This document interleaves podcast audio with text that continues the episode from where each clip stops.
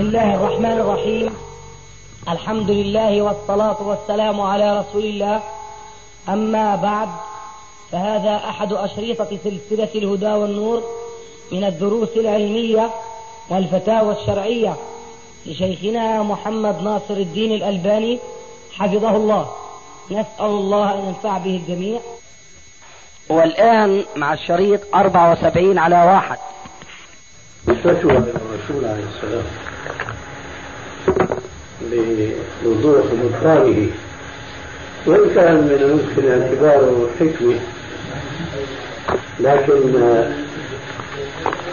المعنى الذي فيه يبطله ولا يصح بأي وجه من الوجوه أن يسأل الرسول عليه السلام لأنه يخالف واقع التاريخ المقطوع بثبوته. لفظ الحديث اتقوا البرد فإلى هنا ما في شيء لكن شروط مالي. فإنه قتل أخاكم أبا الدرداء أبو الدرداء مات بعد الرسول. إي نعم. علماء الحديث في اكتشاف كذب بعض الرواة. أن أحدهم روى عن شخص من علماء الحديث الثقات الأثبات فأحد العلماء الأذكياء سأل هذا الراوي قال له أين التقيت به؟ قال في المكان الفلاني لعله ذكر مكة والمدينة قال له في أي سنة؟ قال في سن كذا قال هو مات قبل ذلك في سنين. فهذا من هذا القبيل. فإنه قتل أخاكم أبا الدرداء. وأبو الدرداء عاش بعد الرسول عليه السلام سنين طويلة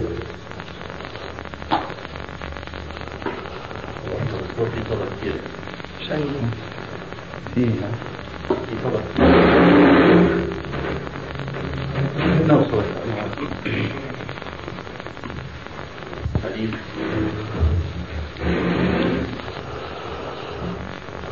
رياض الصالحين ذاكر في حديث عن معاوية أظن أو اللي هو الانتقال الحديث ذكر قال معاوية للشخص أظن اسمه سائب أو شيء منه قال له إذا صليت الجمعة فلا تصلي بعدها إلا أن تتكلم أو تنتقل من مكان إلى من مكان إلى مكان. وقال لأنه قال أخبرنا أو يعني أخبرنا أو كنا على عهد الرسول يعني عادة من هذا النص. إذا صلينا ننتقل من مكان إلى مكان أو نعم. فالحديث أنت ذاك تحت التعليق تقول على أنه آه، هذا دليل على أنه واجب الانتقال من مكان لمكان بعد السنة أو بعد بعد أو التكلم في الموضوع بينما يعني اللي كنت أنا من قراءة الحديث على أنه بس في يوم الجمعة لأنه قال معاوية الشخص إذا صليت الجمعة. نعم. فمنين يعني أخذت تعتقد أنه في كل الصلوات من القواعد العلمية أن ذكر الشيء لا يمشي مع عداه فكون ذكر الجمعة دون غيرها فلا يعني ذلك أن غيرها لا يأخذ حكمها. فذكر الشيء لا ينفي ما عداه بسبب الاشتراك هذه فريضة والصلاة أخرى فريضة. أما لو كان الحكم خاصا بما هو أهم من الصلوات الفرائض فلا يلحق بها ما دونها. ولذلك اليوم كانت هذه المناسبة بعضهن فهمت أن هذا الحكم يجري حتى بين السنة القبلية والفريضة. فقلنا هذا حكم خاص بين الفريضة والسنة التي تليها. فذكر الحديث للجمعة لا يعني مثلا أن فرض الظهر ليس كذلك. هذا من جهة. من جهة أخرى يوجد حديث في سنن أبي داود أن النبي صلى الله عليه وسلم نهى الإمام أن يصلي في المكان الذي صلى فيه الفرض وعليه أن يتحول. يتحول مطلقا. يعني هذا هو جواب سؤالك جذريا. لكن لو ما كان هذا الحديث موجود فلا يفهم الحديث الأول أنه خاص في صلاة الجمعة. كونه قال إذا صليت الجمعة. نعم ذكر الجمعة لكن ذكر الشيء لا يمضي مع ذلك. مثل لو قال إذا صليت الظهر فهل يعني العصر ليس كذلك؟ لا. يا الله الله يحفظكم. وهذه ناحية في الواقع آه العرب من فضلك صب شمال وأعطي باليمين إيه نحن مشان إيه مو مشان نتعلم. صعب يمكن عليك لأنك مالك متعود. أهلا وسهلا بسم الله. العرب مع أنهم يعني رسالة نبعت منهم بشخص محمد عليه السلام. ثم وجهت إليه مباشرة. كان المفروض أن يكونوا أشد الشعوب كلها اهتماما بتفهم هذه الرسالة العربية وتطبيقها. لكن مع ذلك نجد العرب في الأزمنة المتأخرة ما قاموا بهذا الواجب الذي كان من اللائق أن يقوموا به. كثير من السنن لا يهتم بها العرب في بعض البلاد على عكس بعض الأعاجم فهم يهتمون بها تماما. من ذلك ما كنا في صدده آنفا. يصلي أحدنا الفريضة فيقوم يصلي السنة وهذا تلاحظه يوم الجمعة بصورة خاصة لكثرة الحشد. يقوم يصلي السنة في نفس المكان اللي صلى فيه الفريضة. لا بيتحرك لا قدام لا وراء لا يمين لا يسار. بينما الأتراك عندهم عناية خاصة بهذه القضية. وشفت أنا بعض الناس هنا أيضا يفعلون ذلك. بيكون هو يصلي هنا أخوه هون بيقدموا بيتبادلوا هذا شيء طيب. لو تقدم خطوة يعني 50 خلاص يمشي الحال. هو ما في تعديل. المهم المكان اللي صلى فيه يغيره هذه لغاية لغاية من يومين ثلاثة يعني كنت أعتبرها نوع من ال يعني عادي ما لا اصل هذا ما نعم. يعني ناتج عن جهل يعني ما هو عن شيء. لما الواحد يعرف حكمها خلاص كذلك بتلاقي الأتراك بيصلوا صلاة متقنة ولو في حدود مذهبهم يعني. لكن هل بيعرفوا؟ بيطبقوه. إذا شفت أتراك صافين صف في المسجد النبوي أو في المسجد الحرام ما بتلاقي واحد لما بيقعد في التشهد حاطط رجل على رجل إلا كلهم فارشين يسرى وناصبين إيش؟ ولا نعم. ماشيين على مذهب ما- هذا مذهب. شكرا. في الصف ما بتلاقي يمكن واحد من العشرة كيف؟ لا قليل عنا آه ما في عناية الدين على راحتنا يعني على راحة الواحد يعني هاتي تاخذ بشيء. يعني اللي برتاح فيه والطريقة اللي برتاح فيها أنت بيتعبد فيها بغض النظر عن الالتزام ما في اهتمام وعليكم السلام. واحد والله حكى لي كسبت لا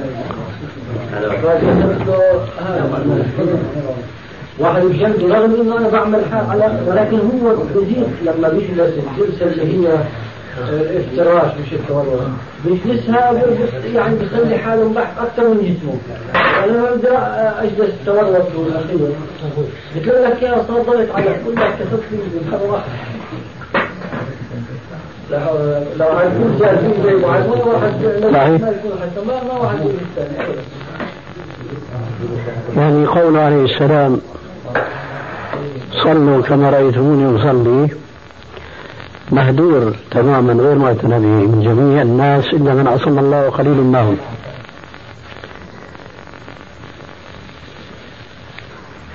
بقرأ اليوم في كتاب كأنه قول الإمام أحمد.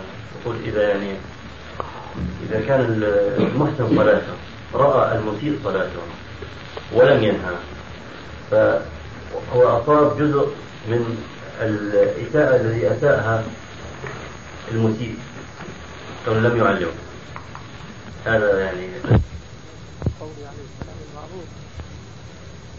من رأى منكم منكرا فليغير بيده فإن لم يستطع فبلسانه فإن لم يستطع فبقلبه. وذلك أضعف الإيمان. وهذا الحديث مبدأ عام يشمل كل سيئة يراها الإنسان فعليه أن يغيرها في المرتبة الأولى بيده إن كان المنكر لا يغير إلا باليد. المرتبة الثانية بلسانه وهذا هو الوارد بالنسبة لمسيء صلاته. والمرتبة الأخيرة والتي لا يمكن أن يخل بها مسلم مهما كان ضعيف الإيمان وهو الإنكار القلبي. وحديث المسيء صلاته هو تطبيق لجزء من عموم هذا الحديث. فليغير بيده فإن يستطع فبلسانه وقد جاء في صحيح البخاري من حديث أبي هريرة رضي الله عنه قال دخل رجل المسجد وصلى. فلما سلم جاء إلى النبي صلى الله عليه وآله وسلم فقال السلام عليك يا رسول الله. قال وعليك السلام. ارجع فصلي فإنك لم تصلي. فرجع الرجل وعاد الصلاة. ثم جاء إلى النبي صلى الله عليه وسلم فقال السلام عليك يا رسول الله. قال وعليك السلام. ارجع فصلي فإنك لم تصلي. وهكذا ثلاث مرات. يعيد الصلاة في كل مرة. ثالث مرة جاء إلى الرسول عليه السلام وقال السلام عليك يا رسول الله. قال وعليك السلام. ارجع فصلي فإنك لم تصلي. قال والله يا رسول الله فهم رجل في الأخير أن صلاته كما يقول عندنا في دمشق مفشلة. يعني ما هي صحيحة. قال والله يا رسول الله لا أحسن غيرها فعلمني. فقال عليه السلام إذا قمت إلى الصلاة فتوضأ كما أمرك الله. ثم أذن. ثم استقبل القبلة. ثم أذن. ثم أقم. ثم كبر. ثم اقرأ ما تيسر من القرآن. ثم اركع في رواية بدل ما تيسر اقرأ بأم الكتاب وهي الفاتحة. ثم اركع حتى تطمئن راكعا ثم ارفع حتى تطمئن قائما. ثم اسجد حتى تطمئن ساجدا. ثم ارفع حتى تطمئن جالسا. ثم اسجد حتى تطمئن ساجدا. ثم ارفع رأسك فإذا أنت فعلت ذلك في صلاتك فقد تمت صلاتك. وإن أنقصت منها فقد أنقصت من صلاتك. وهذا الحديث يعرف عند علماء الحديث بحديث المسيء صلاته. لأنه صلى أمام الرسول الصلاة اللي كانت عادته. فالرسول صلى الله عليه وسلم عليكم السلام ورحمة الله وبركاته. وعليكم السلام ورحمة الله وبركاته. نبهه على أن هذه الصلاة ليست صلاة كاملة. فأمره أن يتوضأ كما أمره الله. ثم أمره أن يستقبل القبلة ثم أمره أن يؤذن وهذه ناحية جماهير المصلين يجهلونها. ومن كان على علم بها وهم الأقلون فقليل منهم من يحققها عمليا. ثم أذن يعني المنفرد إذا قام يريد أن يصلي الفرد فلا بد من الأذان. ولا يقول أذن في المسجد لأن هذا الأذان للمسجد ولذلك السنة التي جرى عليها رسول الله صلى الله عليه وسلم ثم جرت عليها الأمة كلها في كل الأمصار والأقطار وفي كل القرون اللي مضت. كل مسجد له مؤذنه وبالتالي له أذانه. فلا يغني أذان مسجد عن أذان مسجد. فما هي العادة في بعض البلاد العربية مما يسمى بتوحيد الأذان؟ هذا خلاف السنة.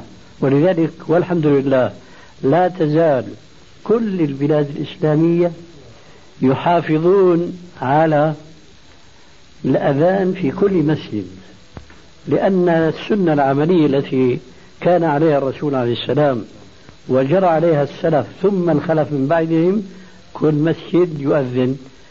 أضف إلى هذا ما جاء ذكره آنفا في حديث المسيء صلاته. أن النبي صلى الله عليه وسلم قال لهذا الذي صلى وأساء صلاته وكانت صلاته في المسجد في المسجد النبوي. وبداءة كان هذا المسجد قد أذن فيه. مع ذلك قال له إذا قمت إلى الصلاة فتوضأ كما أمرك الله ثم استقبل القبلة ثم أذن. هو وحده. ثم أذن ثم أقم. فلذلك يجب الانتباه لهذه السنة التي علمها الرسول عليه السلام هذا الرجل الذي أساء صلاته وهو أن يؤذن المنفرد. فضلا عن جماعة أن يؤذن المنفرد وأن يقيم الصلاة. وقد جاءت في بعض الأحاديث فضائل عظيمة جدا للذي يقيم الصلاة ولو صلى وحده ولو في العراء في الصحراء في البرية. فقد قال عليه الصلاة والسلام ما من رجل في أرض قي. أرض قي يعني قفر. تحضره الصلاة فيؤذن ويقيم ويصلي إلا صلى خلفه من خلق الله ما لا يرى طرفاه. إلا صلى خلفه من خلق الله ما لا يرى طرفاه. هذول طبعا بيكونوا أولا من الملائكة. ثانيا من مؤمني الجن لأنهم منتشرون في الأرض. فإذا صلى المسلم في الصحراء في البرية أذن وأقام اكتسب فضيلة جمهور الله أعلم بعددهم يصلون خلفه. هذا من فضائل المحافظة على ما أمر به الرسول عليه السلام. كنا عند أمره بالأذان والإقامة.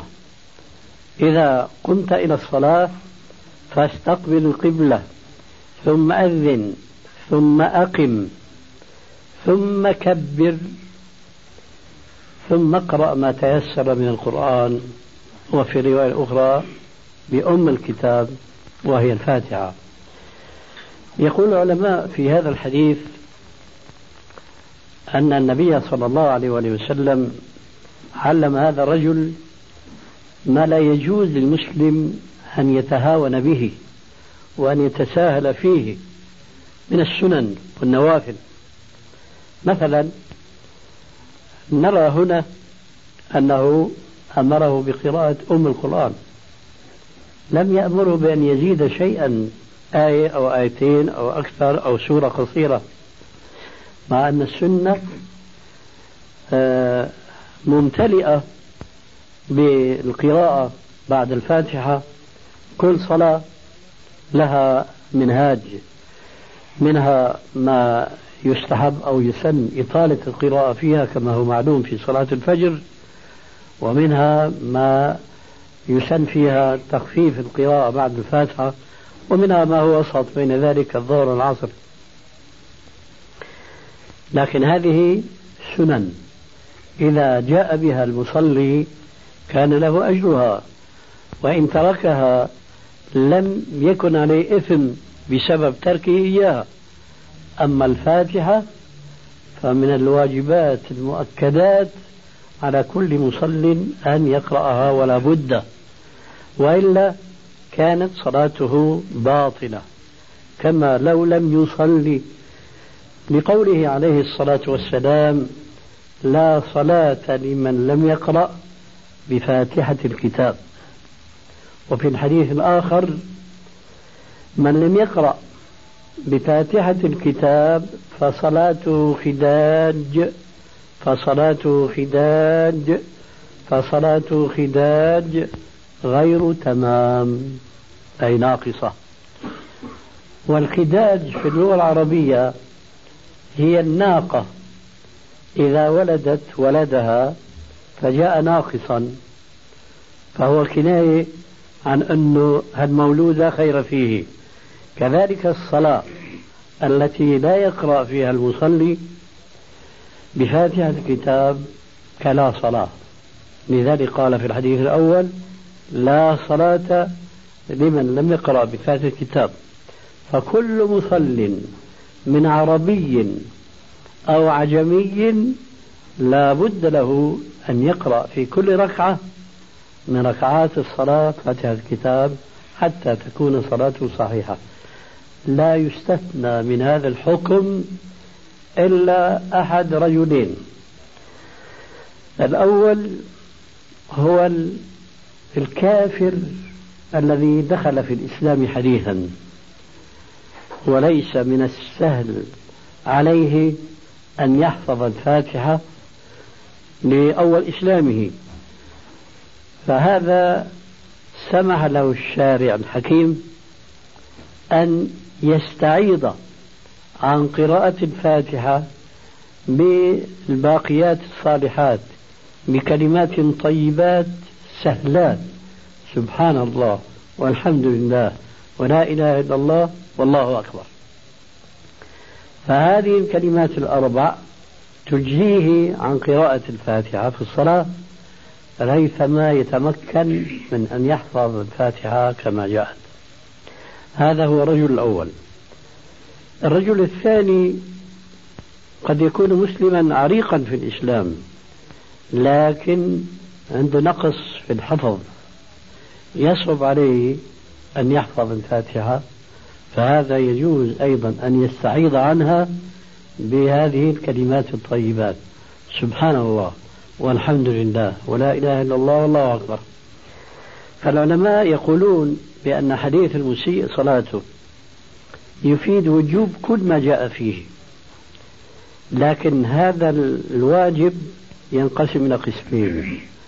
قسم تبطل الصلاة بتركه وقسم لا تبطل الصلاة بتركه لكنها تصاب بالنقص في الثواب والأجر. فقراءة الفاتحة هو من القسم الأول. الذي تبطل الصلاة بتركه للحديثين السابقين. لا صلاة لمن لم يقرأ بهذا الكتاب ومن لم يقرأ بفاتحة الكتاب فصلاته خداج فصلاته خداج فصلاته خداج غير تمام. ثم قال له عليه السلام ثم اركع حتى تطمئن راكعا. لم يأمروا بقراءة التسبيحات الثلاث فأكثر. فإذا من أسلم فصلى راكعا هذا الركوع يصحح صلاته لكن عليه أن يكمل هذه الصلاة بأن يتعلم ما يستحب من التسبيح فيه وأسهل شيء كلمة سبحان الله كما هو معلوم. لكن كثيرا من المصلين المسلمين العريقين في الإسلام يركعون ولا يركعون. وهذا ما فعله الرجل صاحب هذه القصة هو المعروف عند المحدثين بالمسيء صلاته حيث كان يركع فلا يكاد يركع إلا يرفع رأسه فلا يكاد يرفع رأسه إلا بتلاقي هوى ساجدا. مثل هذه الصلاة يصليها كثير من المصلين. يمكن يكونوا محافظين على الصلاة. ما بتفوتهم صلاة ولكنهم هم من السراق. كما جاء في الحديث أن النبي صلى الله عليه وآله وسلم قال لأصحابه يوما أتدرون من السارق؟ قالوا السارق هو الذي يسرق متاع الناس. قال ليس ذلك بالسارق. لكن السارق الذي يسرق من صلاته قالوا كيف يسرق من صلاته؟ قال عليه السلام لا يتم ركوعها وسجودها. هذا أسوأ السرقة أن يسرق المصلي من صلاته.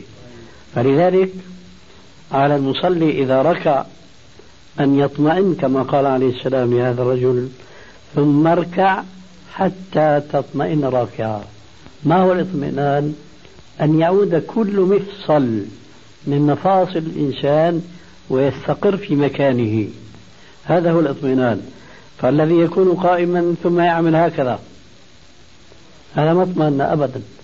فلا بد من أن يستريح وهو راكع. الله أكبر. وضبط هذا الاطمئنان بثلاث تسبيحات على الأقل. أما الرسول عليه السلام فكان ما شاء الله يكثر من التسبيح الشيء الكثير. ثم اركع حتى تطمئن راكعا.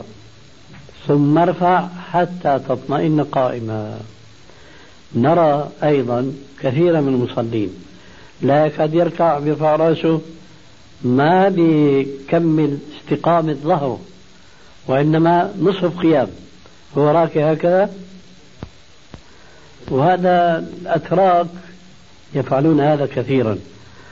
والسبب أنه مع الأسف قد نص في كتبهم أن الاطمئنان في هذه الأركان كلها في الركوع والسجود ومن بين ذلك سنة. لكن ما كون سنة في عليها أجر فكيف يحافظون على سنة نصب القدم مثلا في التشهد؟ ويتساهلون في الاطمئنان. مع أن ذلك ليس سنة فقط بل ولا واجبا فقط بل هو ركن من أركان الصلاة. وذلك لقول عليه السلام في الحديث السابق سماه أسوأ السرقة الذي يسرق من صلاته لا يطمئن في ركوعها وسجودها.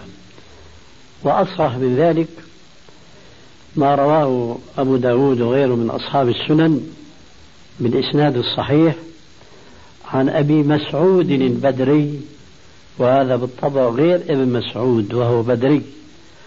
فهو كثيرا ما يتصحف اسم أبي مسعود إلى ابن مسعود في كثير من الكتب لأن أبا مسعود هذا غير مشهور في الصحابة شهرة عبد الله بن مسعود فيتوهم كثير من المصححين والطابعين أنه إذا جاء في الحديث عن أبي مسعود وبخاصة إذا لم يكن هناك البدري بيتوهم أن هذا خطأ وصواب ابن مسعود فبصححها وهو مخطئ. المهم هذا الحديث لا يقيم صلبه بين ركوعه وسجوده. هذا نص بأن الصلاة باطلة وأنها غير جائزة لكل من لم يطمئن في ركوعه وسجوده وما بين ذلك. ما الذي بين ذلك؟ عندنا شيئين. الشيء الأول ما كنا في صدده إذا رفع رأسه من الركوع فعليه أن يستتم قائما. لا يقوم نصف قومي. هيك مثلا لا لازم يستتم تماما. هذا هو ما بين إيش؟ القيام وما بين الركوع. ثم إذا سجد وجلس بين السجدتين فعليه أيضا حين يرفع رأسه من السجدة الأولى ويجلس الجلسة التي بينها وبين السجدة التي تليها فعليه أيضا أن يطمئن. ترتخي أعصابه وبدنه على قعدته الطبيعية فهذا هو الاطمئنان. وضابط والضابط الذي يحقق للمصلي أن يحافظ على هذه الواجبات أو الأركان أن يضيف إليها السنن أو الواجبات في بالنسبة لبعض العلماء وهو إذا ركع مثلا أن يسبح ثلاث تسبيحات هذه التسبيحات بتكون مثل قيد له ومثل إذا قلنا البريك بالنسبة للسيارة ما بخليه يسرع لأنه عليه أنه يقول في التسبيحات لكن مع ذلك يجب أن يلاحظ في هذا أنه ما يبسبس هذا ما بيفيده شيئا وإنما عليه أن يسبح الله بهدوء واطمئنان. سبحان الله سبحان الله سبحان الله. فإذا فعل ذلك ضمن الاطمئنان وضمن صحة الصلاة. وهنا يأتي ضمان بالنسبة للاطمئنان في القيام الثاني أي حينما رفع رأسه من الركوع. فما هو الضمان هنا؟ الضمان هنا شيئان اثنان. خلط بينهما جماهير المصلين. فهنا وردان يجب الانتباه لهما والمحافظة عليهما. أحدهما ورد القومة ورد رفع الرأس من الركوع إلى القيام ثم ورد هذا القيام. فهنا وردان ورد رفع الرأس من الركوع حتى يصير قائما وورد وهو قائم. وهذا معروف عند الناس لأنهم يسمعون دائما الإمام يقول سمع الله لمن حمده. لكن الجماهير ما يقولون سمع الله لمن حمده مع الإمام. ماذا يقولون؟ يقولون ربنا ولك الحمد. ربنا ولك الحمد لو أرادوا أن يقولوها لازم يرفع رأس فاضي بدون ما يقولوا شيء. لأنه الإمام في هذا الرفع يقول سمع الله لمن حمده وهو قائم يقول سرا ربنا ولك الحمد. الناس يقولون فقط ربنا ولك الحمد. بينما عليهم أن يجمعوا بين الوردين لأن الورد الأول ورد القيام من الركوع إلى القيام الثاني. سمع الله لمن حمده وهو قائم يقول ربنا ولك الحمد. لا فرق في هذا. بين المنفرد وبين الإمام وبين المقتدي به كل منهما ينبغي أن يقول وردين اثنين ورد الاعتدال من الركوع إلى القيام سمع الله لمن حمده وورد القيام ربنا ولك الحمد. وإلا بيكون ضيع عليه فوائد كثيرة منها أنه خالف قوله عليه السلام صلوا كما رأيتموني أصلي. هذه المخالفة لها وجهان. المخالفة الأولى أنه جاء بورد دون الآخر والمخالفة الأخرى وهي مهمة جدا أنه وضع الشيء في غير محله لأنه يقول ربنا ولك الحمد وهو يرفع رأسه. وهذا ليس محله وإنما محله وهو معتدل بعد أن رفع رأسه من الركوع. فإذا على كل مصل هذا يجب الانتباه له أنه إذا رفع رأسه من الركوع قال وهو رافع سمع الله لمن حمده. فإذا استقر قائما واطمأن قال ربنا ولك الحمد.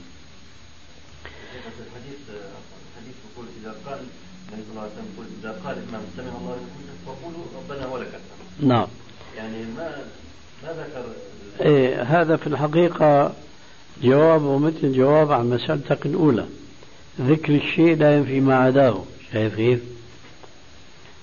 يشبه هذا الحديث حديث آخر. وإذا قال الإمام ولا الضالين فقولوا آمين. ما قال إذا أمن الإمام فأمنوا كما في الحديث الآخر فقول عليه السلام إذا قال الإمام غير المغضوب عليهم ولا الضالين فقولوا آمين. لا يعني أن الإمام لا يقول آمين. لماذا؟ هذا بيسموه العلماء هذا مفهوم لقب. ومفهوم اللقب لا حجة له أو لا حجة فيه لأنه جاء الحديث الصريح إذا أمن الإمام فأمنوا. ومن القواعد العلمية التي إذا أتقنها طالب العلم كان على صواب في فقهه أنه دائما يؤخذ بالزايد فالزايد من الأحكام فتضم بعضها إلى بعض حتى يخرج بهيئة كاملة. فحديثك هذا إذا قال الإمام سمع الله لمن حمده فقولوا ربنا ولك الحمد. لا يعني لا تقولوا سمع الله لمن حمده لأنه قد قال أولا في الحديث العام كقاعدة صلوا كما رأيتموني أصلي. ثانيا لو أراد المسلم أن يحافظ على تطبيق هذا الحديث فقط فمتى ينبغي أن يقول ربنا ولك الحمد؟ وهو قائم. فهنا الناس كما قلنا آنفا يخالفوا مخالفتين. يضيعون ورد الاعتدال وهو سمع الله لمن حمده ويقيمون مقامه ورد القيام بحيث أنه وهذا تشاهدونه إذا كان إمام يصلي على السنة فيرفع رأسه قائلا سمع الله لمن حمده ثم يقف. هو واقف يقول ربنا لك الحمد وقد يطيل. ربنا لك الحمد من السماوات ومن الأرض ومن أما شئت من شيء بعد. أهل الثناء. والناس ماذا يفعلون؟ صامتين. ليه؟ لأنه فكر أدوا واجبون قالوا سمع الله لمن حمده. متى قالوها؟ آه قالوا ربنا ولك الحمد. متى قالوها؟ وهم يرفعون رأسهم من الركوع. القيام هذا خلا من أي ذكر؟ هذه مخالفة ثانية للسنة. فالرسول صلى الله عليه وسلم قال للمسيء صلاته ثم اركع حتى تطمئن راكعا ثم ارفع حتى تطمئن قائما.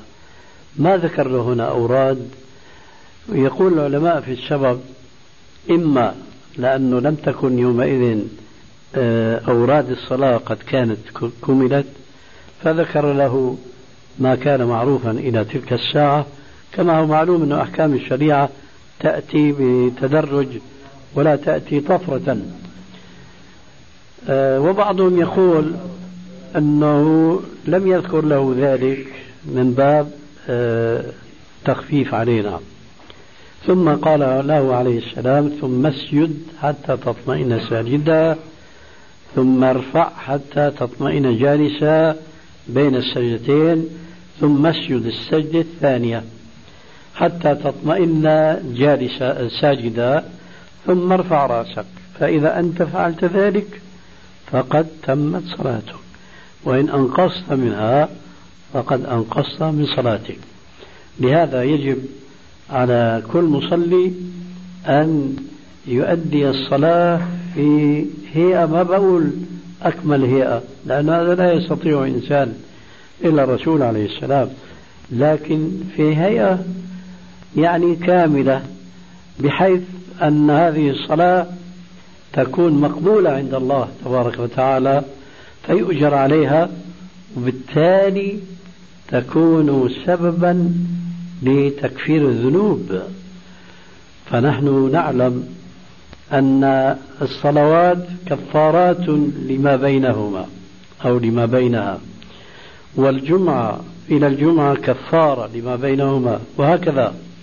حتى ضرب عليه الصلاة والسلام مثلا عظيما جدا لبيان أثر تكفير الصلاة للذنوب والمعاصي بالنسبة لذاك المصلي. فقال عليه الصلاة والسلام مثل الصلوات الخمس كمثل نهر جار غمر.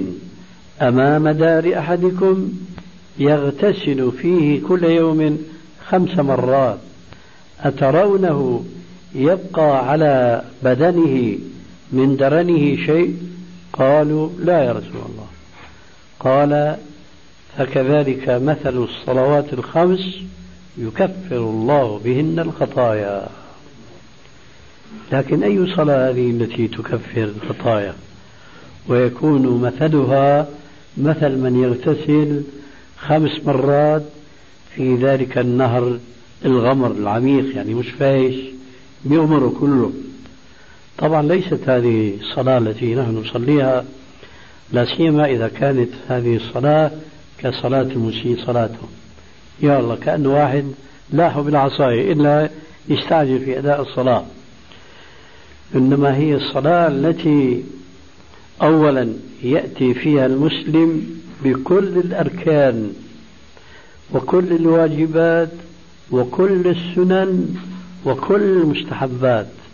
هذه الصلاة التي تجمع هذه الكمالات هي التي تمحو الذنوب. من هذا المصلي. وأنتم بتلاحظوا معي بأن الإتيان بمثل هذه الصلاة لا يكاد الإنسان يتمكن من تحقيقها لا سيما في آخر الزمان الذي نحن فيه اليوم. ولكن هل معنى ذلك أن المسلم ما يطمع في مغفرة الله عز وجل وهو يصلي وهو يعتقد أنه في صلاته لا يصل بها إلى القمة لا وإنما عليه أن يحاول في تحسين صلاته قدر استطاعته ليستحق بذلك مغفرة واسعة من ربه تليق بصلاته. فإن كانت يعني كاملة فتكون المغفرة كاملة وإلا فكل شيء بحسبه. وقد أشار رسول الله صلى الله عليه وسلم إلى هذه الحقيقة حين قال إن الرجل لا يصلي الصلاة ما يكتب له منها إلا عشرها. إن الرجل لا يصلي الصلاة ما يكتب له منها إلا عشرها تسعها ثمنها سبعها سدسها خمسها نصفها. وقف عند النصف. يعني هذا أحسن واحد هو الذي يكتب له نصف صلاة. شو معنى نصف الصلاة في الثواب والكمال يعني. إيه الحقيقة إذا لاحظنا هذا الكلام وهذا البيان فحينئذ يبعدنا ذلك عن أن نغتر بصلاتنا ونفعل الأفاعيل ونرتكب المعاصي والذنوب بحجة أن صلاتنا بتكفر عنا. إيه لكن نحن ما ضامنين هذه الصلاة التي لها تلك الفضيلة البالغة التي جاء ذكرها في بعض الأحاديث السابقة. ولذلك مثلا أنا أضرب لكم مثلا آخر يقول الرسول عليه السلام من سبح الله دبر كل صلاة. ثلاثة وثلاثين. وحمد الله ثلاثة وثلاثين. وكبر الله ثلاثة وثلاثين. ثم قال تماما مئة. لا إله إلا الله وحده لا شريك له.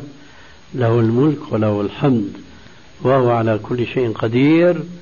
غفرت له ذنوبه وإن كانت مثل زبد البحر. أجر عظيم جدا. لكن الشيء الذي يجب أن نتنبه له قال من سبح الله دبر كل صلاة. ترى لو كانت الصلاة هذه التي صلاها ثم جاء بالتسبيح والتحميد والتكبير والتهليل عقبها كانت مثل صلاة المسيء صلاته. الذي قال له عليه السلام ارجع فصلي فإنك لم تصلي. بحصل المغفرة هذه؟ هيهات هيهات. إذا إذا لازم نحسن الركيزة التي هي الصلاة والتي يترتب من ورائها أننا إذا جئنا بهذا الورد غفرت لنا ذنوبنا ذنوبنا. ولو كانت مثل زبد البحر كثرة. إذا مثل هذا الحديث الأخير مثل هذا الحديث بيحضنا نحن على أن نقوم صلاتنا وهذا بمعاني قوله تعالى وأقيموا الصلاة وآتوا الزكاة واركعوا مع الراكعين. كثير من الناس لا يتنبه لمثل هذه الآية الكريمة وأقيموا الصلاة بيفهم معناها صلي. لا ليس هذا فقط المقصود من الآية صلي صلاة كاملة. أقيموا الصلاة غير صلوا. أقيموا يعني قوموها وحسنوها. أقيموا الصلاة. ومن إقامة الصلاة ما جاء في خاتمة هذه الآية. قال تعالى ثلاث أوامر هنا وأقيموا الصلاة وآتوا الزكاة واركعوا مع الراكعين. شو معنى قوله تعالى واركعوا مع الراكعين بعد أن قال أقيموا الصلاة؟ يبين أن الركوع من الراكعين هو من إقامة الصلاة أي من تكميلها وتقويمها أي صلوها مع الجماعة. اليوم جماهير المسلمين مصلين لا كلام لنا مع التاركين للصلاة والمعرضين عنها وإنما الذين يصلون يهملون الصلاة مع جماعة المسلمين في المساجد. والله يأمرنا في صريح القرآن بأن نصليها مع الجماعة لأنه بعد أن قال وأقيموا الصلاة قال واركعوا مع الراكعين. يعني صلوا مع جماعة المسلمين. والسنة قد جاءت مؤكدة بهذا المعنى الذي أجمل في هذه الآية واركعوا مع الراكعين صلوا مع المصلين. أي مع جماعة المسلمين. فقد جاء عن النبي صلى الله عليه وسلم قوله من سمع النداء ولم يجب ولا عذر له فلا صلاة له. فأحدنا بيكون في حانوته بيكون في تجارته بيكون في معمله يسمع النداء يقول حي على الصلاة حي على الفلاح. فيظل باركا في محله لا يتحرك. ولمن هذا الأذان؟ للمسلم المصلي. ولذلك أكد عليه الصلاة والسلام هذا الذي أفادنا إياه في الحديث السابق حيث قال لقد هممت أن آمر رجلا فيصلي بالناس ثم آمر رجلا ثم آمر رجالا فيحطب حطبا. ثم أخالف إلى أناس يتأخرون عن الصلاة فأحرق عليهم بيوتهم. والذي نفس محمد بيده لو يعلم أحدهم أن في المسجد مرماتين حسنتين لشهدها يعني صلاة العشاء. هكذا الحديث في الصحيحين. لكن شبه لك بحديث آخر وهذا يأتي ذكره. هذا الحديث يفيد فرضية صلاة الجماعة في المسجد مع المسلمين ودلالته على ذلك واضحة ظاهرة لأنه عليه السلام هم بحرق المتخلفين في بيوتهم عن صلاة الجماعة أن يحرقهم بالنار هم ولم يفعل لحكمة واضحة ظاهرة. ذلك أنه يعلم عليه الصلاة والسلام أن في المسجد النساء عفوا أن في البيوت النساء وفي البيوت الأطفال وكل هؤلاء لا يجب عليهم الصلاة في المسجد بل قد صرح بأن صلاة النساء في بيوتهن خير لهن. فلو أنه عليه السلام نفذ ما هم به لأصابت النار الذين لا يستحقون العذاب بالنار وهم الصبيان والنساء. فكان هذا الحديث من بديع أساليب الرسول عليه الصلاة والسلام في تربية الناس. إنه يهددهم بالحرق بالنار ثم لا يفعل. لماذا؟ لأن هناك من يساكنهم في بيوتهم ما لا يجوز حرقهم بالنار لأنهم غير مكلفين أن يصلوا في المساجد. فهذا الحديث إذا يبين أهمية الصلاة في المساجد فلا ينبغي للمسلم أن يكتفي بأداء الصلاة في بيته أو في محل دكانه حانوته وبظن أنه هو يعني اتقى الله عز وجل وأقام الصلاة. لا لم يقيم الصلاة كما أمر الله لأن من أمر الله واركعوا مع الراكعين وقد بين الرسول عليه السلام هذا الأمر الإلهي وأكده بأن الذين يتخلفون عن صلاة الجماعة يستحقون العذاب في الدنيا يستحقون الحرب الحرق بالنار في الدنيا قبل الآخرة ولعذاب الآخرة أشد وأبقى. ثم جاء التأكيد زيادة على ما سبق حينما جاء الرجل الضرير إلى النبي صلى الله عليه وآله وسلم وهو عامر ابن أم مكتوم. الذي نزل في حقه قوله تبارك وتعالى عبس وتولى أن جاءه الأعمى وما يدريك لعله يزكى أو يذكر فتنفعه ذكرى كان هذا من أهل الصفة ومن كبار الصحابة وأفاضلهم. كان ضريرا أعمى فجاء إلى النبي صلى الله عليه وآله وسلم فقال له يا رسول الله إن داري شاسعة بعيدة عن المسجد وفي طريق الأشجار والأحجار. شوفوا القيود هذه الدار بعيدة وفي طريق الأشجار والأحجار مش الطريق معبد كما هو الطرق اليوم. وليس لي قائد يقودني. أفتجد لي رخصة في أن أدع الصلاة مع الجماعة في المسجد. قال له عليه السلام في أول الأمر نعم. لما انصرف قال هاتوا الرجل. قال أتسمع النداء؟ قال نعم. قال فأجب. فماذا يقول المسلم اليوم بالنسبة لجماهير المصلين؟ الأصحاء الأقوياء الذين يضعون أنفسهم دون منزلة الأعمى. الأعمى الذي في طريقه الأشجار والأحجار وليس له قائد يقوده. قال له عليه السلام ما دمت أنك تسمع الأذان فعليك أن تصلي في المسجد مع المسلمين. كل هذا إذا يؤكد لنا أن صلاة الجماعة أيضا فريضة من فرائض الصلاة. فلا يقنع المسلم أنه يصلي صلاة في أي مكان خارج المسجد ويعتل ويعتذر بأنه مشغول وزبائنه ما بيحضروا ما بيجوا لأنه بيكون غايب في الصلاة.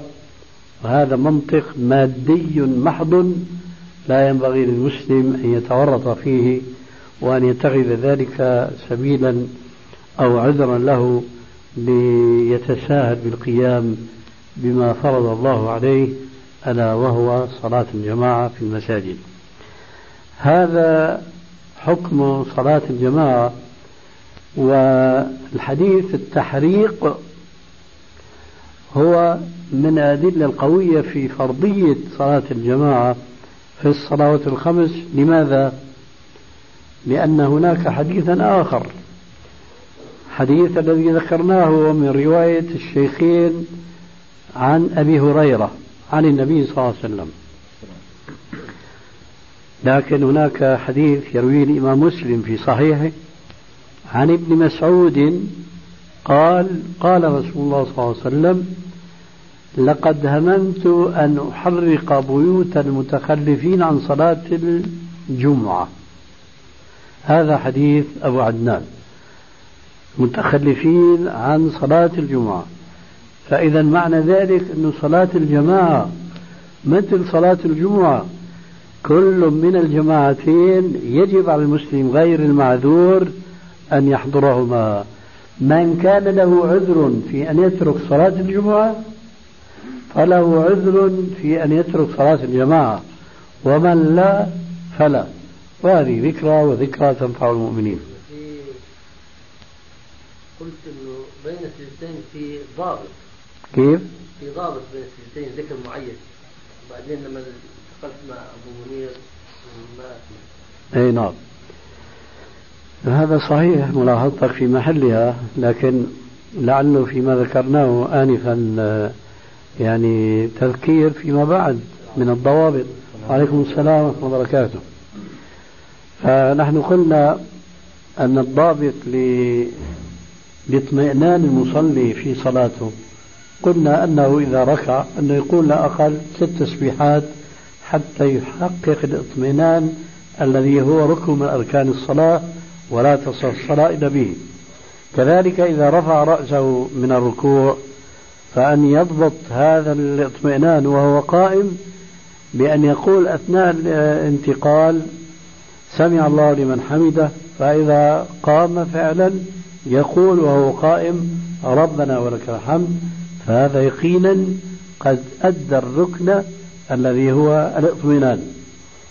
كذلك إذا سجد فيسبه لا أقل ست تسبيحات حتى يساعده وقت أدائه لهذا التسبيح أن تستقر أعضاؤه وهو ساجد. فإذا رفع رأسه من الركوع من السجود فهنا ينبغي أيضا أن يضبط نفسه وما يتابع